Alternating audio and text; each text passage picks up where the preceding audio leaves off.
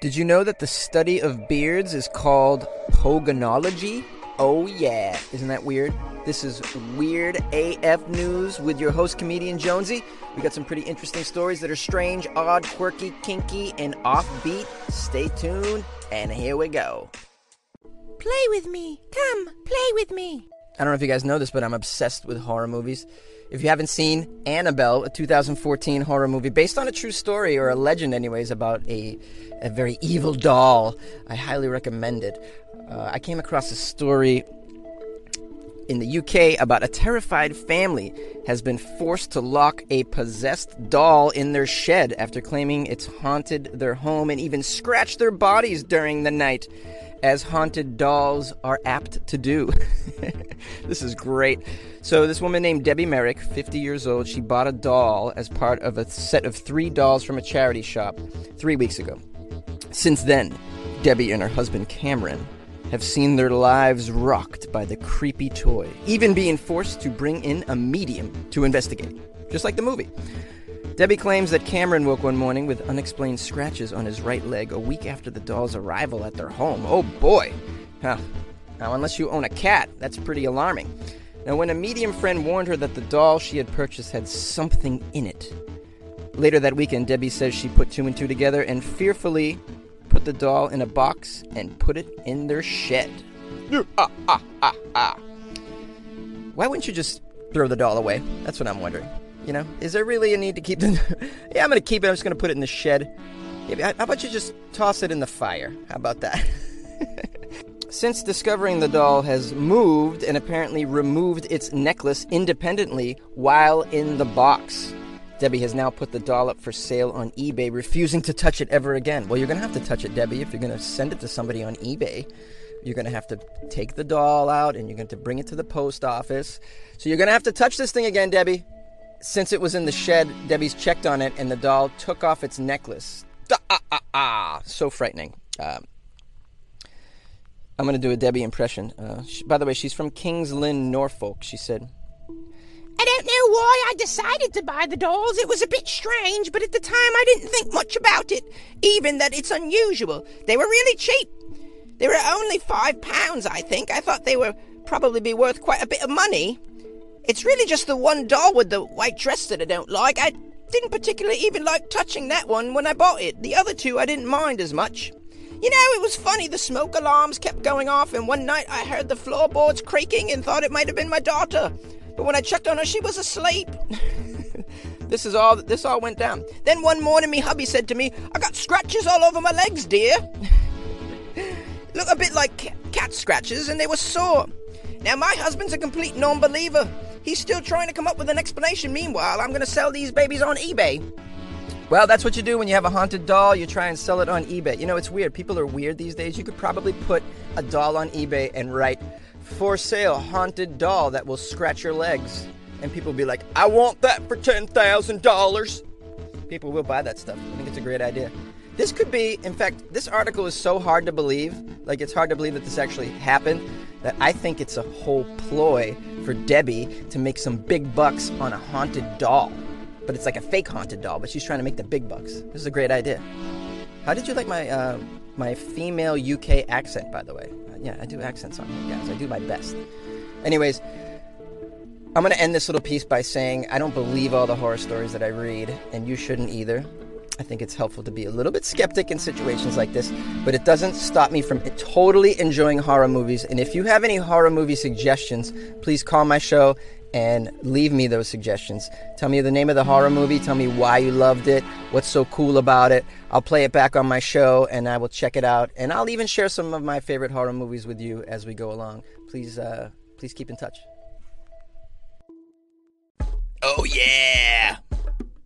The Kool Aid exhibit. Yes, yes. Isn't it nice to know that at a museum somewhere in this world is a Kool Aid exhibit?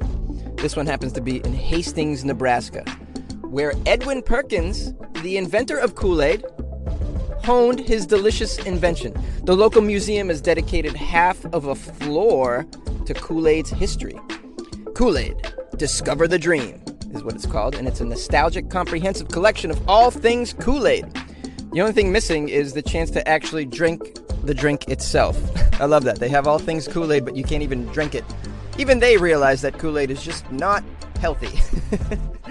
They're like, we're gonna put everything in here but the Kool Aid because that causes diabetes, and we don't we don't want to be a proponent of that. now, uh, I thought this was really interesting. I drank Kool Aid a lot as a kid. Um, it was one of the first things that uh, in the kitchen that I learned how to make was Kool Aid. It was like Kool Aid and cereal, easy. Anything you can add liquid to, you can actually, you know, that was like the first thing that you quote unquote you you prepare or cook in the kitchen. I'm like, ah, so what's for uh, what's for breakfast? Well, anything I can add liquid to. So it's gonna be cereal and Kool Aid. what about uh, lunch? Yeah, same thing. Cereal and Kool Aid. And for dinner, yeah, two bowls of cereal and more Kool Aid. And then we wondered why uh, why I had bad teeth as a kid. Just a little bit of history of the Kool Aid because I thought it was fascinating. Uh, Kool Aid was first invented by this Edwin Perkins, but it wasn't a powder in the beginning. It was called Fruit Smack, and it was a liquid. But Mr. Perkins was a little aggravated at how easily the glass bottles containing his magical syrup leaked and they broke. He decided to get rid of these bottles and the sweet mixture and syrup, instead, create packets of powder. He was inspired by Jello, actually. Yeah. Uh, he saw packets of Jello and he was like, you know what? This is how you do it.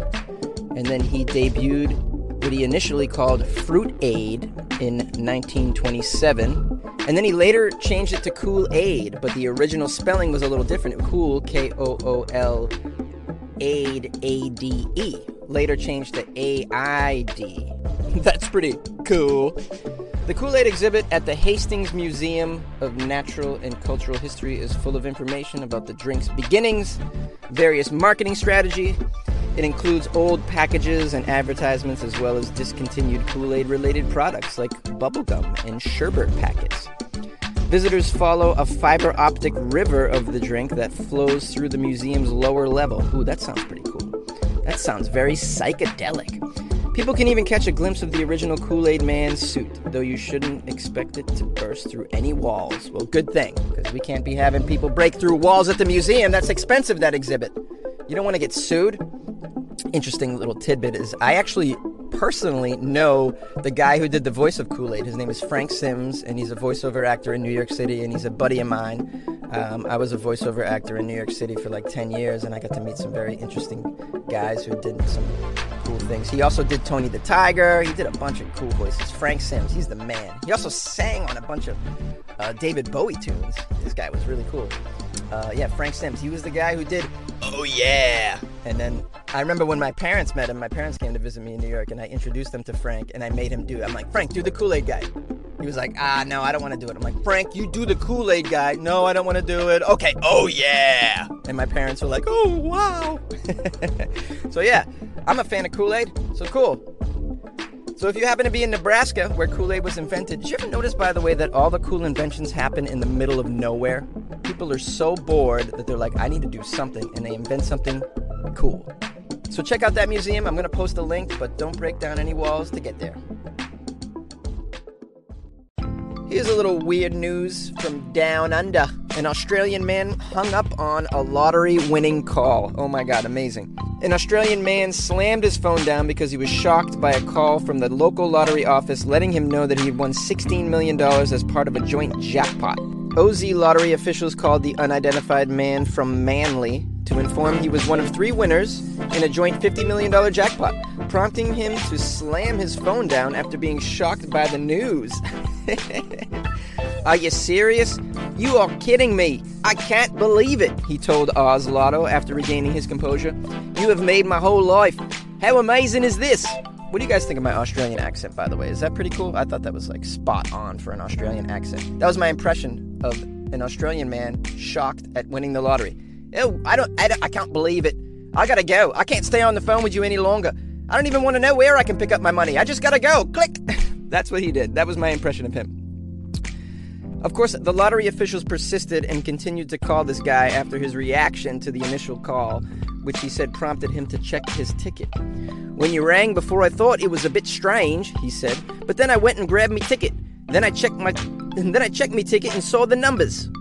While the man's abrupt reaction indicated he may have been blindsided by the news of 16 million, he said he had a feeling he might have been a winner. Earlier today, I thought I'd love to win. I was just thinking in my head driving along, and lo and behold, I think about winning all the time. It doesn't happen to me.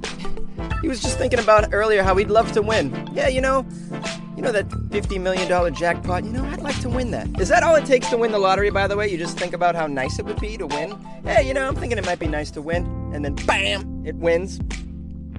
Oh my god, you've stopped my heart. I need my heart fixed. I love, I just love doing an Australian accent. I think it's great. I'd love to know if you guys have ever won something big like that. I once, uh, I didn't win a lottery, but I witnessed a friend of mine scratch off a $10,000 scratch ticket right next to me in the car when we were hung over at a gas station. We are totally, we're totally hung over. We have been drinking all night. This is in New Hampshire, by the way. I don't mean to brag, but yeah. Then we go to like a, a 7-Eleven, or uh, actually up there they're called. Uh, they have these things called Cumberland Farms. We call them Cumbies. Well, Cumbies is like a 7-Eleven. You get gas, you get your coffee, blah blah blah. So we got there. We bought a couple of beers to help with the hangover a little bit because you know that that's really the only thing that works. You get a pound of beer or two, that straightens you out. So we got a couple of beers, and he was like, "Screw it, I'm gonna get a scratch ticket." And we got it, and I s- sat there next to him, and I watched him scratch it off ten thousand right in front of my face. It's like, oh, why didn't I buy that ticket a minute earlier? What? you know what I mean? That was that was some bad luck right there in New Hampshire. Bad luck. Call my station. Tell me you've won something. Rub it in my face. I want to know.